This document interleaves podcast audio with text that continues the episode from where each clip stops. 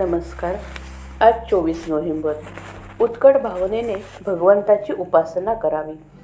विस्तव माहीत नसला तरी तो हाताला चुकूनही लागला तरी हात भासतो किंवा हा परीस आहे हे माहीत नसूनही लोखंडाचा घण त्यावर मारला तरी त्याचे सोने व्हायचे राहत नाही.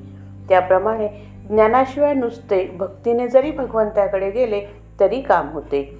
परंतु दुसऱ्या विषयांची आसक्ती जोवर आपल्याला सुटत नाही तोवर मनापासूनची भगवत भक्ती होत नाही. जिथे उत्कट भावना आहे तिथे सगुण मूर्तीला मनुष्य धर्म प्राप्त होतील. उपासक देहाला विसरला की उपास्य मूर्तीमध्ये त्याला जिवंतपणा अनुभवाला येऊ लागेल. शिवाय जे इतर लोक थोडे तन्मय झाले आहेत त्यांना देखील ते अनुभवाला येईल. परंतु उपासकाची किंवा भक्ताची भावना नेहमी तितकी उत्कट राहीलच असा नेम नाही.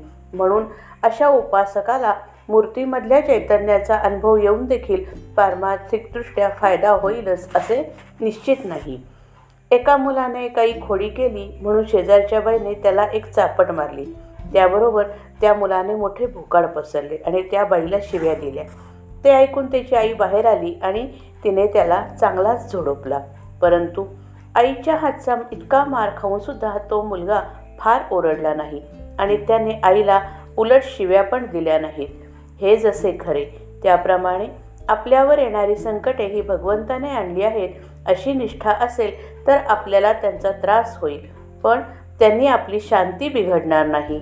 भगवंताचा विसर आपल्याला पडला की आपली शांती बिघडते. ज्या दातांनी सिंह मोठाले प्राणी मारतो त्याच दातांनी तो आपल्या पिलांना इजा न करता उचलतो. हे लक्षात असू द्यावे.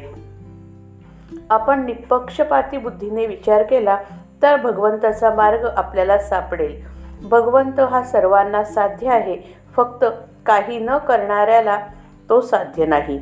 आपल्याला जेवढे समजले आहे तेवढे आपण आधी करावे. मग पुढील माहिती आपोआप मिळते. त्यामध्ये समाधान असावे.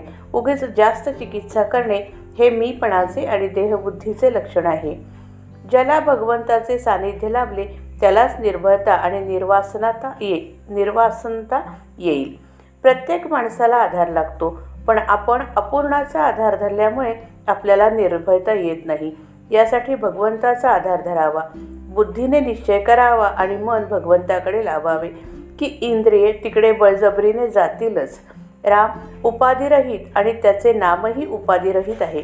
म्हणून ज्याप्रमाणे खडक किंवा वाळू पाण्याशी मिसळत नाहीत साखर किंवा मीठ मीठच विरघळते आणि समरस होते. तद्वत रामाशी त्याचे नामच समरस होते. सर्व सृष्टी रामरूप दिसणे हे भक्तीचे फळ आहे. श्रीराम जय राम जय जय राम.